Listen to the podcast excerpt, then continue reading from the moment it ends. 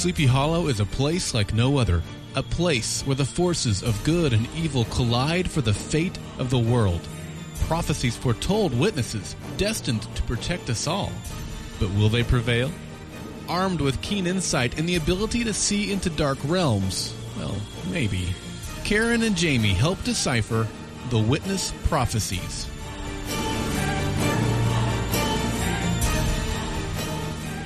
Hey, Karen.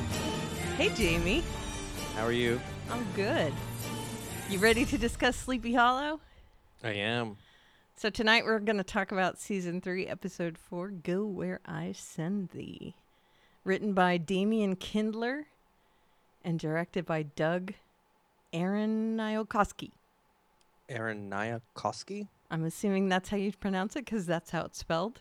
So, cross, Yeah, that's that's how it looks. cross fingers. Let's cross fingers. That that last name reminds me of um who's that director that directed the movie with Jared Leto where he lost his arm? mm-hmm. You know what I'm Air, talking about? air, it's Aaron, Aaronos.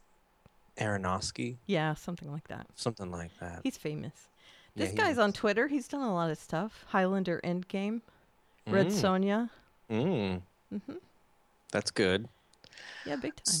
So Karen, I have to say I was a little disappointed with this episode. I hear that. Yeah. Um, and I only gave it five broken bone flutes. Mm. I am not going to laugh at that. I have a straight face. Straight face. I am going to give it six and a half smoke bombs. Ooh, you And- weren't feeling it either. Yeah, it wasn't my favorite episode, but I it's a little higher because there were some really cute moments in it. I, I tend to grade a little higher if they if the writing is decent and the writing was good. Yeah, it was. It the content of the um I guess the A story it it was hollow. If you will. Like the bone flute. Yes. Stop saying Okay. bone flute, please. Do we have to say bone flute? because I am not mature enough to say that. Okay. I kept losing it through the whole episode. I was too. yeah, okay. So, um let's talk about that storyline first and get that out of the way. So the Pied Piper. Yeah, not the Hamelin Pied Piper, but the demon Pied Piper. Yeah. Apparently, he does lure away children, but only children from this family, the Lancasters. Yeah, and he's been doing it for 200 years. Of course, because Yes. everything ties back into Ichabod. Yes. Everything. And the Lancaster family were they were loyalist for a while mm-hmm. Until one night the British soldiers got a little handsies with the daughter Mm-hmm. or daughters. And so the father Lancaster went out and made a deal with a Pied Piper to uh, entrance the British soldiers and then kill them all. Right? And which he kind of reneged on the deal that they made and had the Pied Piper killed. He didn't just renege, he killed the dude. I mean, yeah. He didn't want to had a- pay him, so blam. killed him. Yep. And so then there was a curse put upon the family that what uh, every generation, one girl, when she reaches the age of 10, will be whisked away into the wilderness and killed by the Pied Piper, or all the children in the family will come down with an illness and die. Right. And all because um, the bones of a 10 year old are needed to make the new flute. Right. And um, apparently, the reason this curse was placed upon the family is because the Pied Piper was able to kill those troops quickly because he had made a deal with a demon. So, and that's important because that means the the risen Pied Piper from the deal he made is a very fast moving Yes. fighter.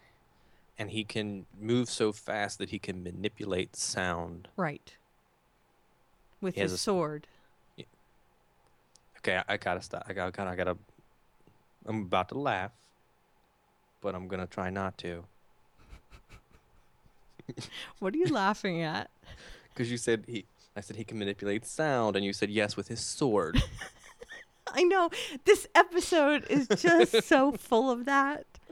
Okay, for you listening, we're trying really hard, not really hard. Deep down, we are 12 year old boys. But, uh, Exactly. so, if you hear us chuckling, just know we're- we're really Our We're- minds are in the gutter. we're trying to rein it in. yeah, he he's he's fast with his weapon, as it were.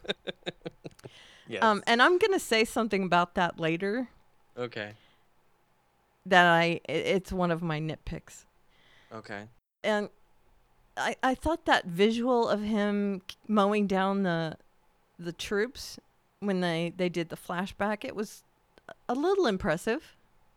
It, it, you know what it reminded me of? Um, Assassin's Creed. Oh yeah, It was like a real life Assassin's Creed. yeah. If he had the white hood and the robe, yeah, Yeah. Yeah. yeah, You, you did play the Revolutionary War Assassin's Creed, right? yes. Yeah. So that that it, it was like spot on. I was like, they are they they're playing that game right now. Yeah, At least the writers are. maybe. Yeah, that was a it was a a good um, special effects. I think the special effects in this one were pretty good, actually. Yeah, they were. They were very good. Uh, That's one thing they don't really skimp on No, for the most might part. they might skimp on the writing a little bit, but never the special effects. Well, okay, not the writing, but the overall arcs. Like, Okay. Yeah, because I think the writing was okay. Like, you know, the the dialogue Yeah. And the stuff dialogue was good. was okay. It was just the it's it's the sketch of of the outline of this story that was Yeah. the issue. And I don't know who did that. You know, was it the the creator or well, I mean that's a whole nother issue. Yeah, it is. We can get that later when we Yeah. talk about our nitpicks. yeah, we but- will. So which 11 year old girl went disappearing this time? Ten. 10 year old. That's right, 10 year old girl. Yep. Her name was Sarah, and she belonged to a woman named Beth, who happened to be Abby and Jem- Jenny's caseworker when they were first removed from their home. Which was a little odd to me because she only looked like she was maybe 10 years older than Abby. Maybe.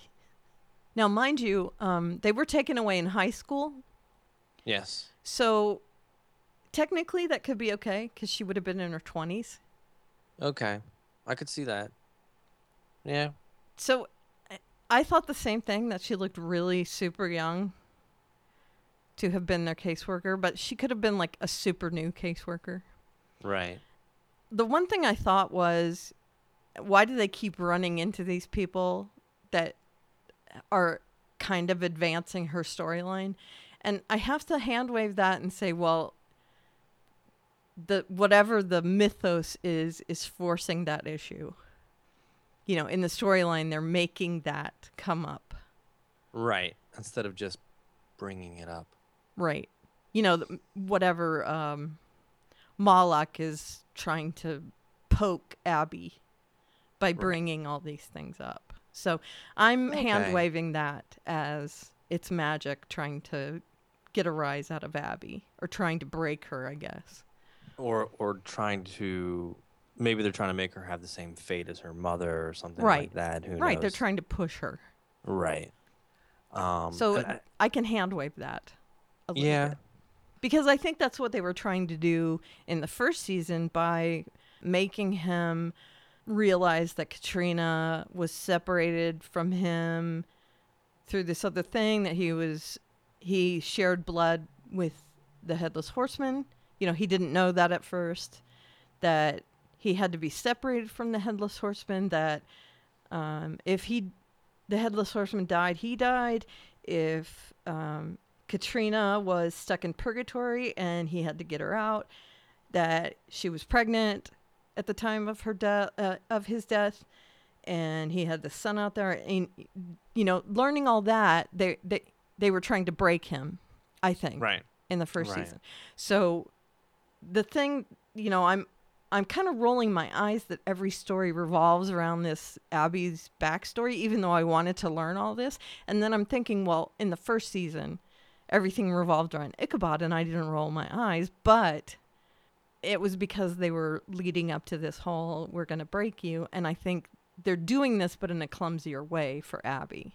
It's much clumsier. It is way clumsier, I have to say, because it, it doesn't seem to fit and it's not big enough. Well, we've had pretty much two standalone episodes with stories that really you could have just thrown out. Right. Um, with little snippets of let's progress the story storyline line along. right. Um, and the thing is, is I think you could have taken those little snippets from each episode, probably put them in one episode, and dealt with something to do with the headless horseman or the Wo- horseman of war, Right. and pushed the storyline line along. Right.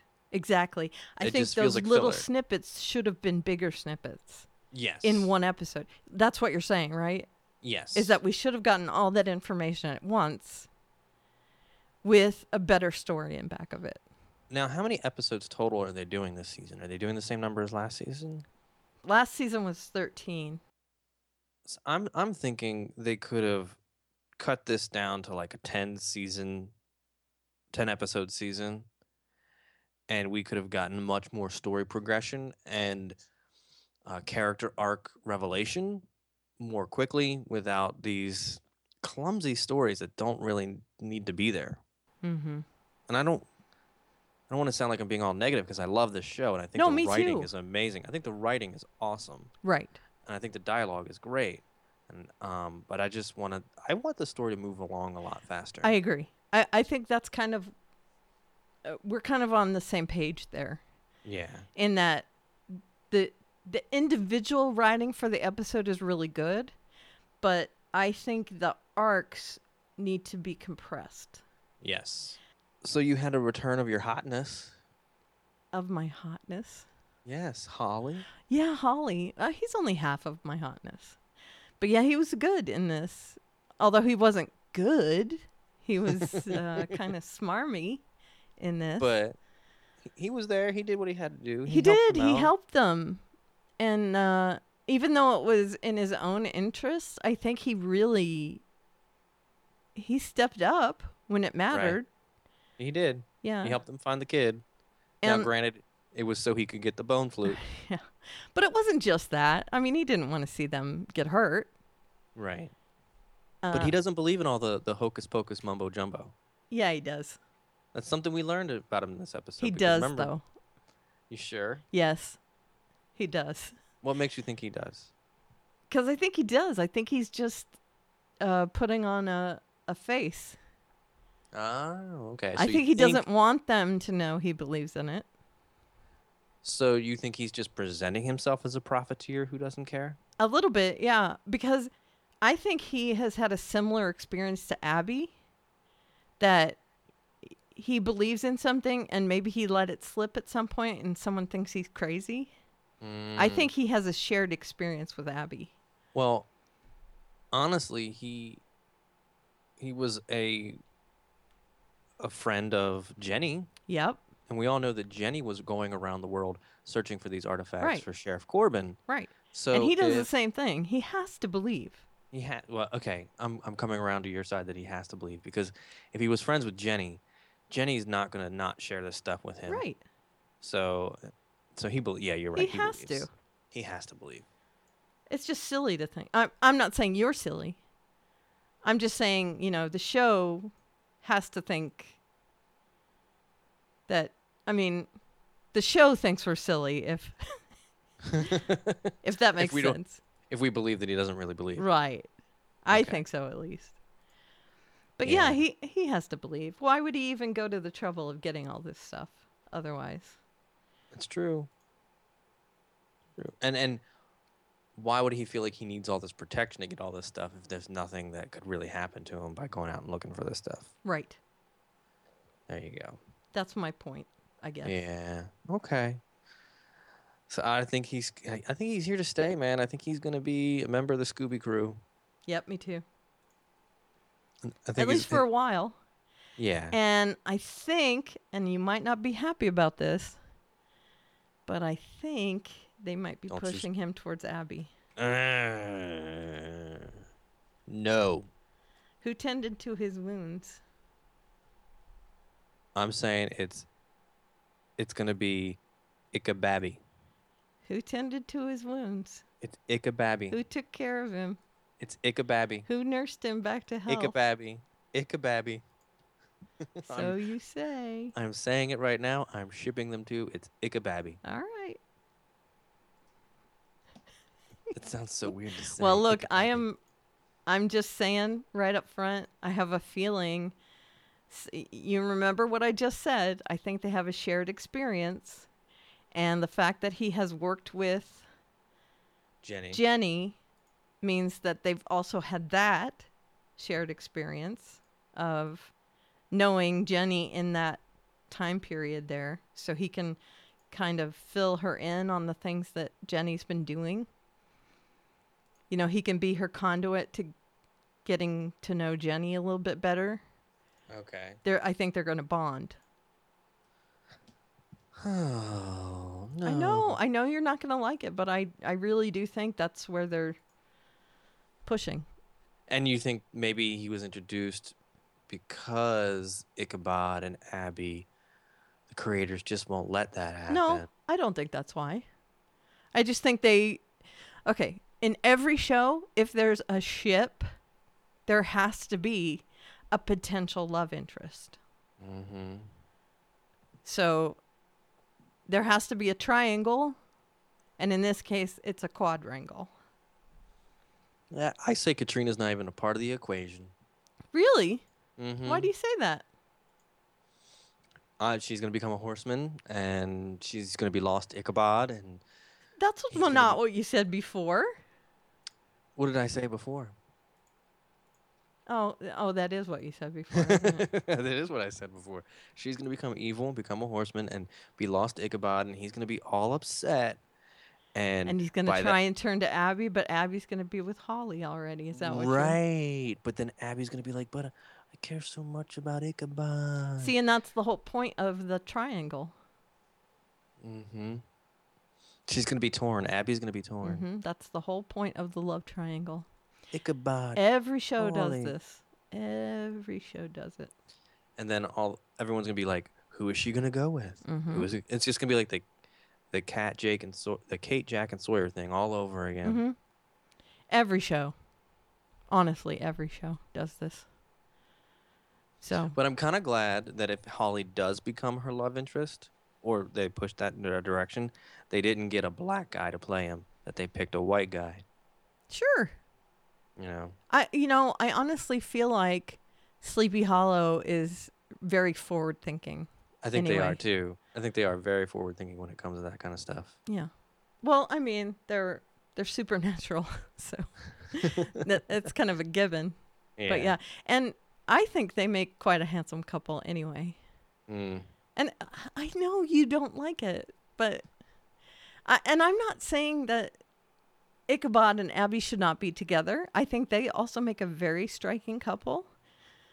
But, you know, right now Ichabod is still in love with Katrina. There's there's really no getting around that at this particular time. Abby's got needs, dude. Yeah. That's all I'm saying. They should write me into the show then. And then they can write me in and I'll help. I'll be a Hawley Ichabod filling. okay, let's get Okay, away from our that. minds are in the gutter Um, tonight. Oh my gosh. Is it hot in here? Need some more Woo! water. Hold on. I think I got a bone flute. Anyway, Wow. so anyway, back to the story. Um, yes. So my consensus, my my feeling is that Hawley has been introduced as a foil for Abby because Ichabod has to be focused on Katrina. Yes. And that is why they're inserting him into these stories. But in this case, he has been contracted by someone to steal the flute. The bone flute. Stop saying that, please. Okay. He's the flute. I The flute. deliberately said the flute. Um, I know you did. and I thought it was interesting that Ichabod went through his belongings and found like a little statue and some other stuff. And uh, Hawley was very irritated with him. So there's already a, a bit of sandpaper there between those two. That's because they both secretly like each other. No, they like Uh. Abby. Yes. They both like Yeah. Abby. And so, who who was this guy that he was getting the bone flute for? Oh, he was a Hessian. Yeah, it was a Hessian. Yeah. Because, you know, all the Hessians are working for, what are we calling Henry now? Uh, Genry Warman. Jenry Warman. Genry Warman. Yeah. And the Hessian brings the bone to Genry, Genry Warman at the end of the episode. The flute. oh, the the flute. Bone flute. It's a flute Don't bone. say brings the bone to. he takes the flute He to January the flute- Jenry Jenry Warman. God, this this podcast. Oh man. I should have some sort of parental warning. Yes, it really should. Innuendo warning alert. so, yeah. Uh, he at the end of the episode, he gives it to the Hessian, who is I think rather subtle for a Hessian, which I think is the point that he's trying to blend in like the other the Hessians from last season were trying to blend in.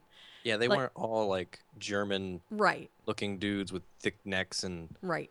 you know. If you remember, there was an episode where a guy was out hunting with his buddy Yes, I do remember that. and he just looked like a regular dude. And then when he got the call out in the field to do something, he just killed his buddy and went off to do his thing. Yep. And this guy is kind of halfway between that. Halfway between a full on Hessian and like a normal guy.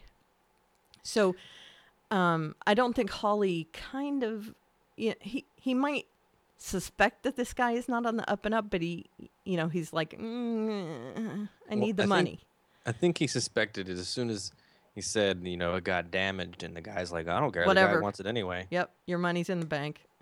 Yeah. Yeah, well, I think he does suspect it's not on the up and up, but he is he he wants money.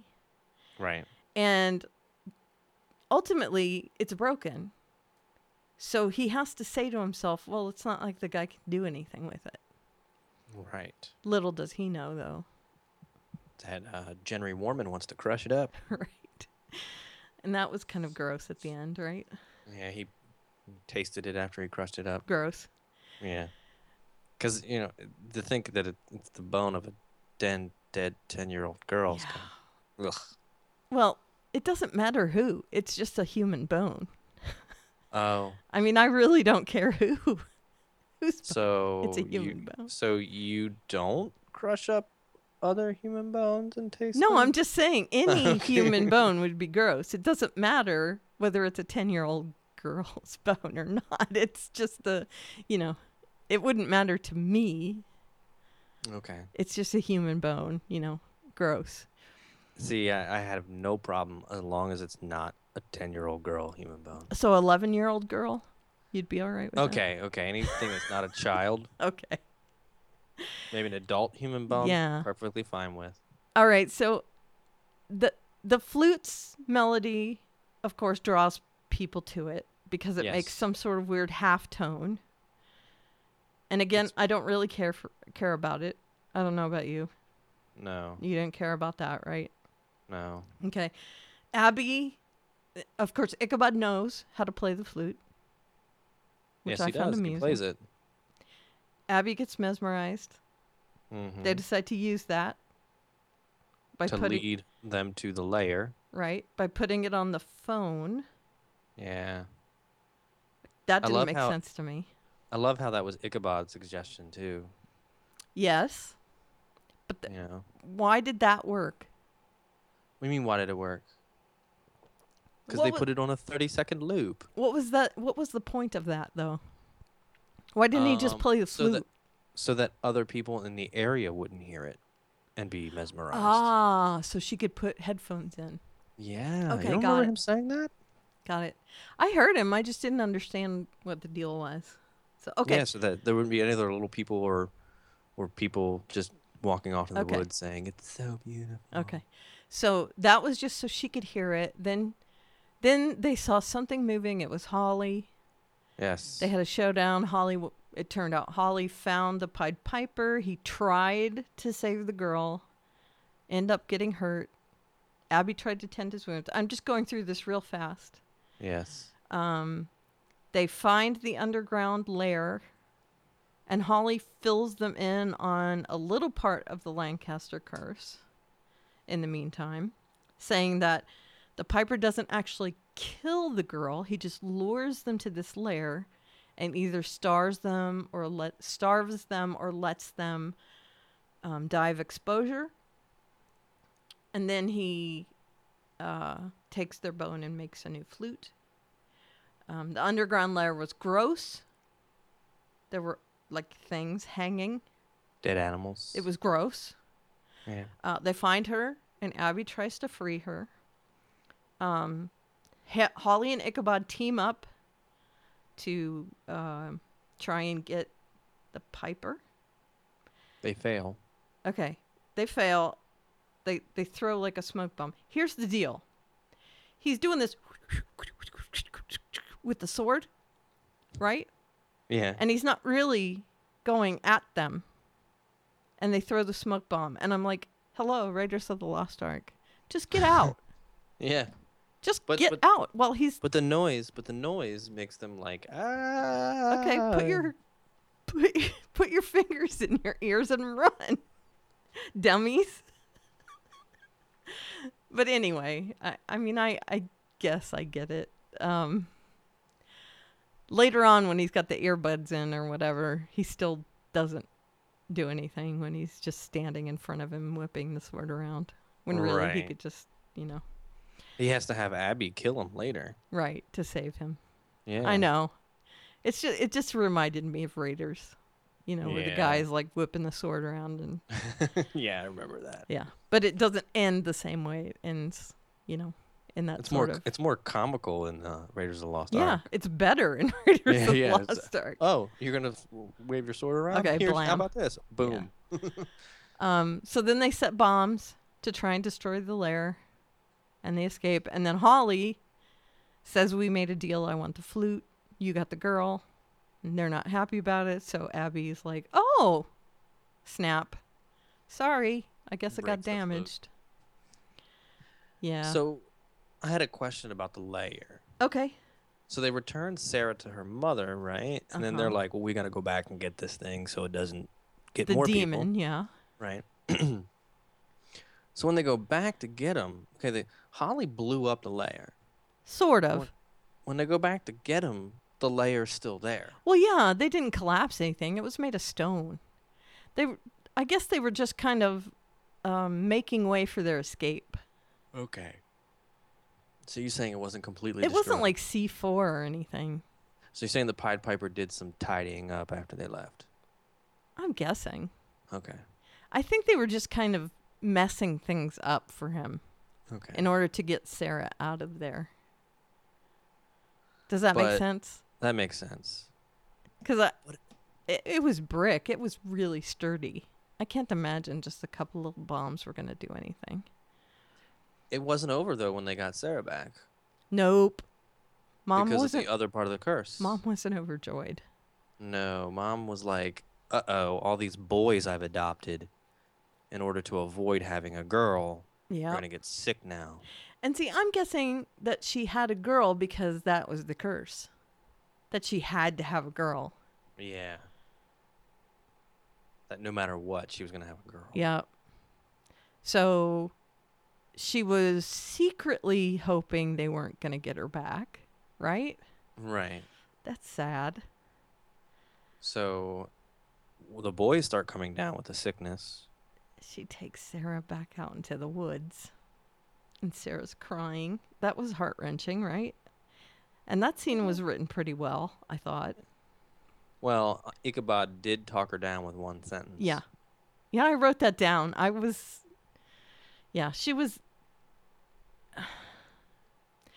Beth, the mother, was very adamant that she could not allow the rest of her family to die. And so she had to sacrifice her daughter. She had a gun trained on Abby and Ichabod. And all of a sudden, Ichabod has like a one minute speech, and Sarah drops her gun. I mean, uh, Beth drops her gun, and, you know, all right. Honestly, I do have to say though, if Ichabod was talking to me looking like that with that English accent, I'd be, I'd like, be "Okay, dude. mesmerized. Yes, yes, I will do whatever you say. Yep. He wouldn't even have to say anything to me. He'd be like my flute. Oh. I'm not I'm gonna go- say going- the I'm other not word. Going there. I'm not going. not there. gonna say the other word. You opened yourself up for a big one there, but I'm I'm gonna keep it. I clean. opened myself up for a big one. I hope so. so, and I think uh, Beth, shush, Beth's little speech in the woods when she was talking about how you know she feels lost in the woods because of her sister getting taken. I think that also was a hint at Abby's arc this season. Yes. Yeah. I mean, could they not hit us over the head any harder with that one?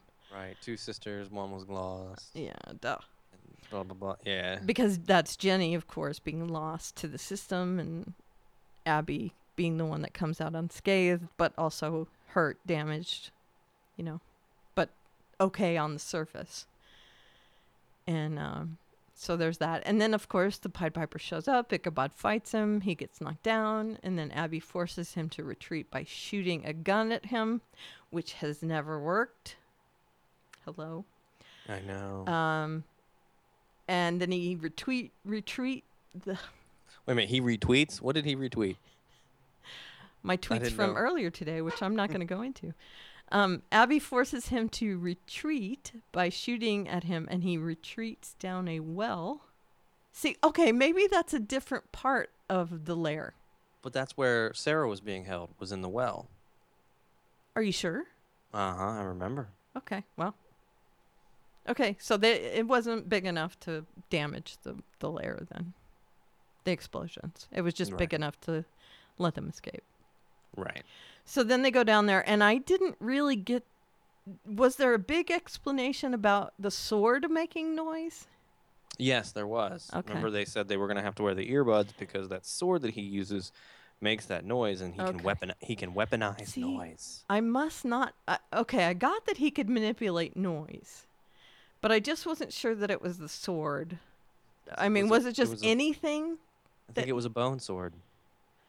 Was it anything that he could? I'm ignoring your comments. Okay. Was it anything that he could manipulate to make sound? Is that what the deal was?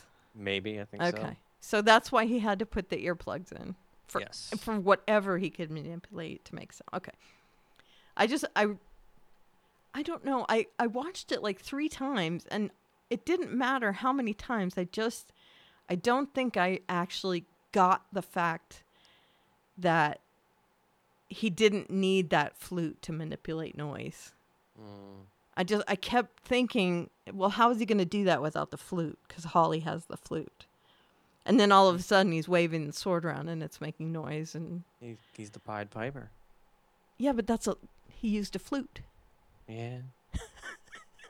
You see what? I guess I was just stuck on the fact that the Pied Piper only has power when he's playing. So a I flute. stop it. I said a flute. That's all I said. It was a Yes, I know, but I am deliberately stopping my sentences where I'm stopping them. Okay, so then Abby, of course, when when Ichabod is, you know, cowering in the corner from the noise, even though he's wearing the earplugs, Abby sneaks up and shoves the sword through him. Is that Yes. that's what? Okay, good. And then after that, uh, of course, that's the end of that story. Yeah, Yeah, that's totally the end of that story. right. Then Hawley hands over the flute.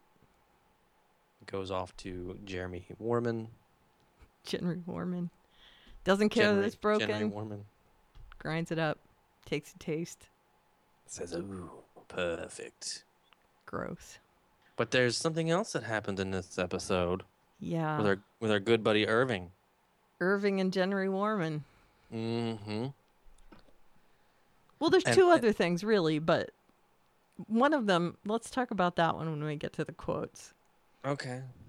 That well, Irving and Jenry Warman. That was a little interesting. I would have liked to see more of that one. right, because we get Irving reading the Bible, right? He's reading about the horsemen of war because he's trying to find more out about Jenry Warman. Mm-hmm. And then while he's doing it, he has a vision of like Sleepy Hollow and like total war. And he looks like a black ops guy, like killing cops the whole time, fighting for the horsemen of war. And the Bible, the Bible Bursts into fire. flame. Yep. Yeah. That that flashback scene was really cool looking. Yeah. Kind of 300ish.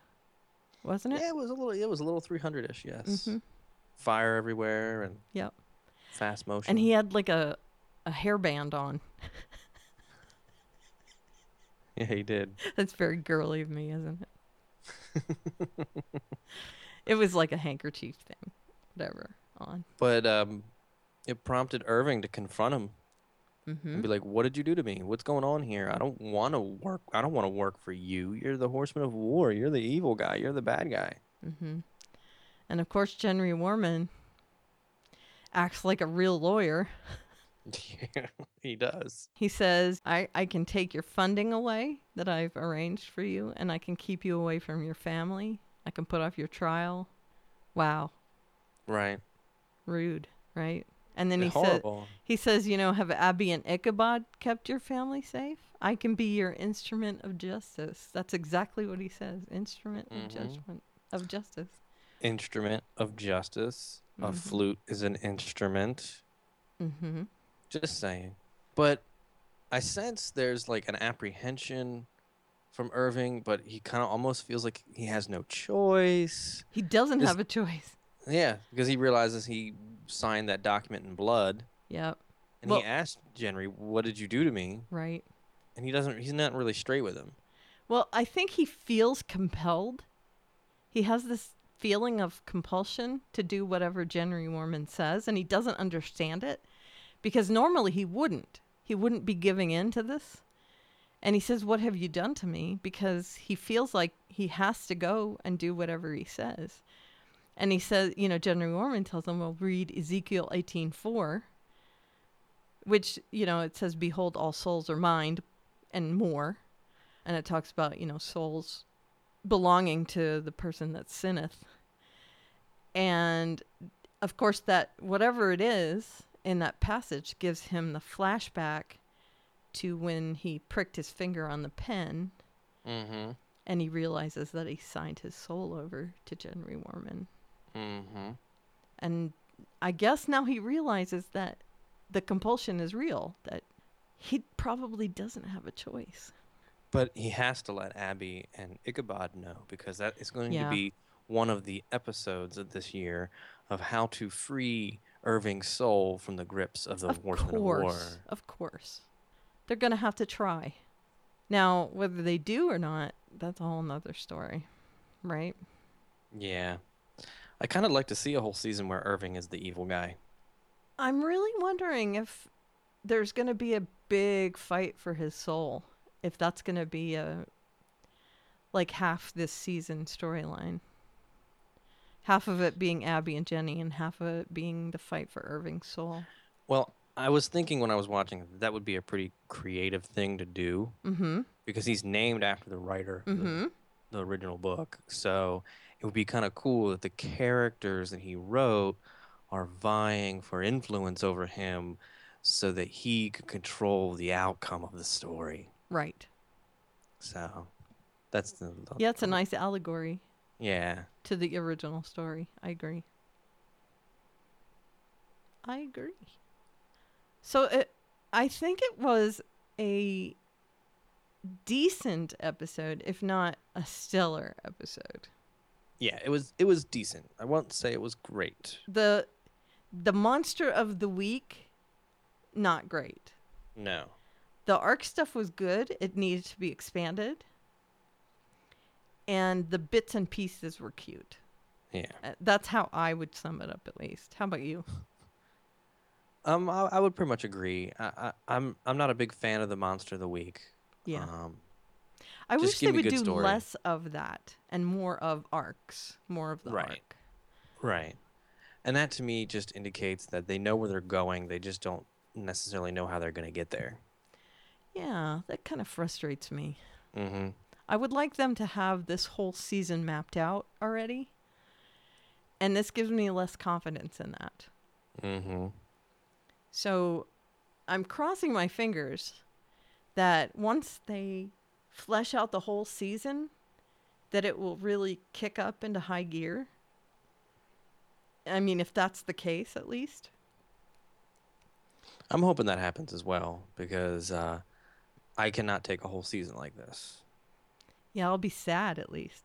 Well, I'll I'll take it. It's still better than a lot of the crap on Yes, I- TV. I will. I will take it over some of the other stuff that comes on Monday nights or other nights of the week. But Right. um, for a show that I really fell in love with last season because I thought the writing was so intelligent and so snappy, and I thought the storyline was so great, and the reveal at the end of the season was so shocking. Mind blowing, right? Yeah, that I'm just like, wow. Uh, come on, guys. Right. Um, you are better than this, and we have a whole season that proves you are. Right. So I guess Yeah. that's my nitpick of the week. It's kind of mine too. I have to agree. I I just think it's unbalanced. Yeah. It's uh it needs to be less monster of the week, more mythos.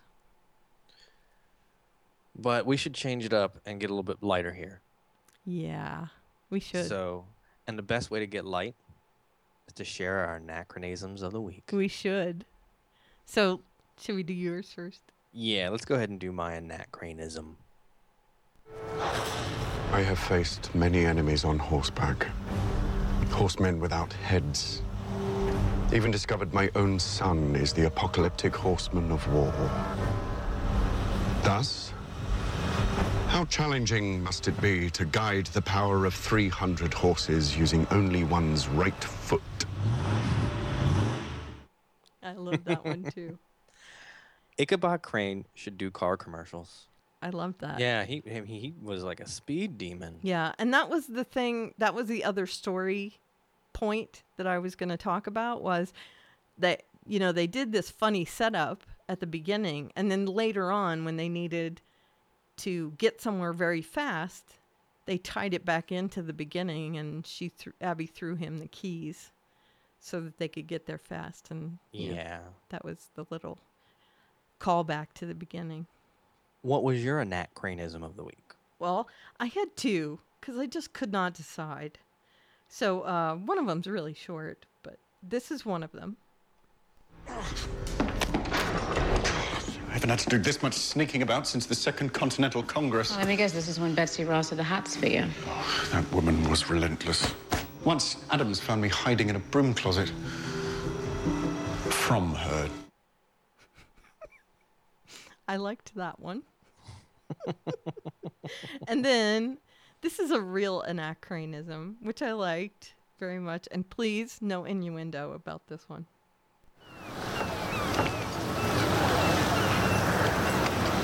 Sadistic larceny. This is typical of the Italians. A gaudy hillock of overheated milk atop a thimble's worth of coffee. And the cost is equal to three Tennessee stallions.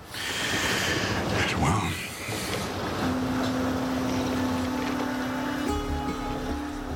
hmm. I can see why this might be popular. Can't with you. I have to say that yes, that was one of my other favorite anachronisms of the week, and it was just so perfect. Like the, the Yeah. cream on his face, Yeah. and oh gosh, Yeah, the cream on his face again. Another touchy subject for me. I laughed a long time over that one. So, um, yeah, I Um, couldn't decide between those two. did we receive any listener feedback this week, Karen? We received two. And one of them we received was because we were put off for a day, Barb, which you will get to in a minute. But first, I'm going to play a clip from the show, which was um, one of our listeners' anachronism, and then I'm going to play her audio clip. So here's her anachronism.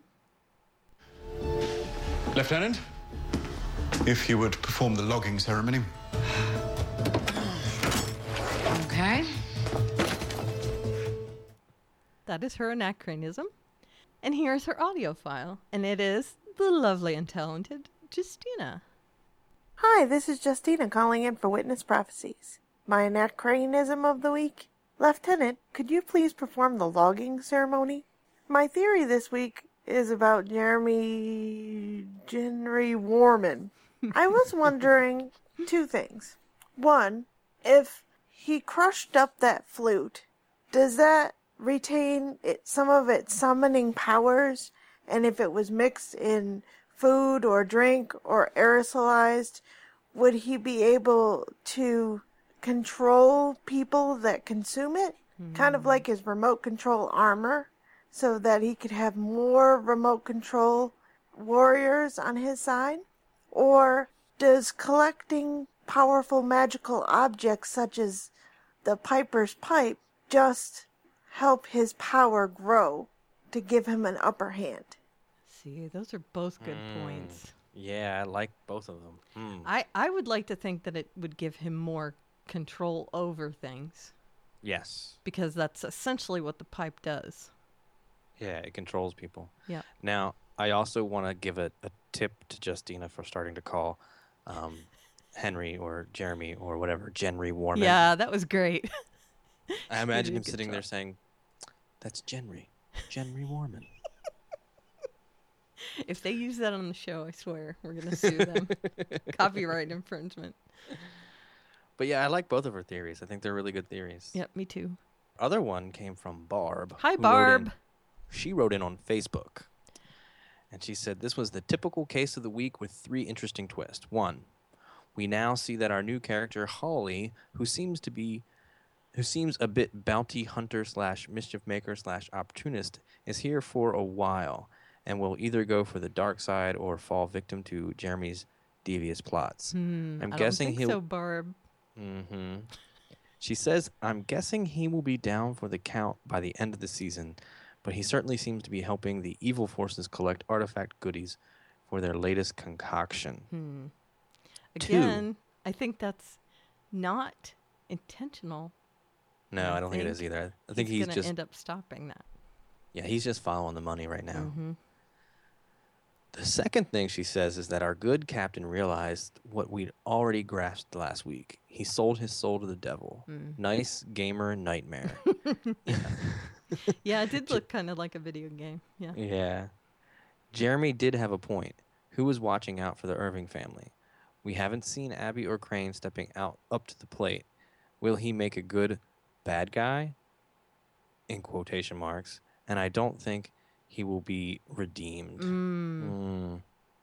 I hope he is. I like him as a good guy. Yeah. Who knows? I mean, the the coin's still being tossed, right? I mean, who's going to be the the bad guy? Is it so right now between you and me, it's either Katrina or Irving, right? Yeah. Hmm. And Barb, sorry, it's not Jeremy. Who is it? It's Jenry. Jenry Mormon. Get it right. Okay. What's her So- third point? Her third point is that Jeremy, or Jenry, is cooking up something new, like an old witch's potion with flute bones. Wonder what else is going into that potion? Blood, hair, rat's tails? Hmm. Question mark. Should lead up to an interesting Halloween episode, complete with cauldron. Perhaps Boil, drinking boil, drink toil, and trouble. Yep. perhaps drinking it is the equivalent of signing away your soul and blood. Guess we'll hmm. see. Yep. And then she says, "Love the podcast. Thanks for your, all your work on it. Thank you for listening, Barb. Thank you for loving us. Yes, I love Barb. And she is on Twitter. I want to give her a shout out. Tangier14. Or as Doug calls her, Tangier14. which is not really her name, but I thought it was adorable when he did that. So thanks to Justina and Barb. And uh, Thank you for your feedback. we're here for you to give us feedback always. Um, you can give us feedback on our show between now and next Wednesday, and then feedback on the next episode of Sleepy Hollow between Monday night and next Wednesday. The deadline is 6 p.m. Eastern. And you can give it to us at the phone number 304 837 2278. Or you can also go to goldenspiralmedia.com forward slash feedback. And there is a button there that you can press to send text. You can upload an audio file, or you can speak right into your microphone through SpeakPipe. And on Twitter, we are at WitnessProfGSM. I am at Aliveria. And you are. I I have two of the longest Twitter handles ever. so I'm going to let you do.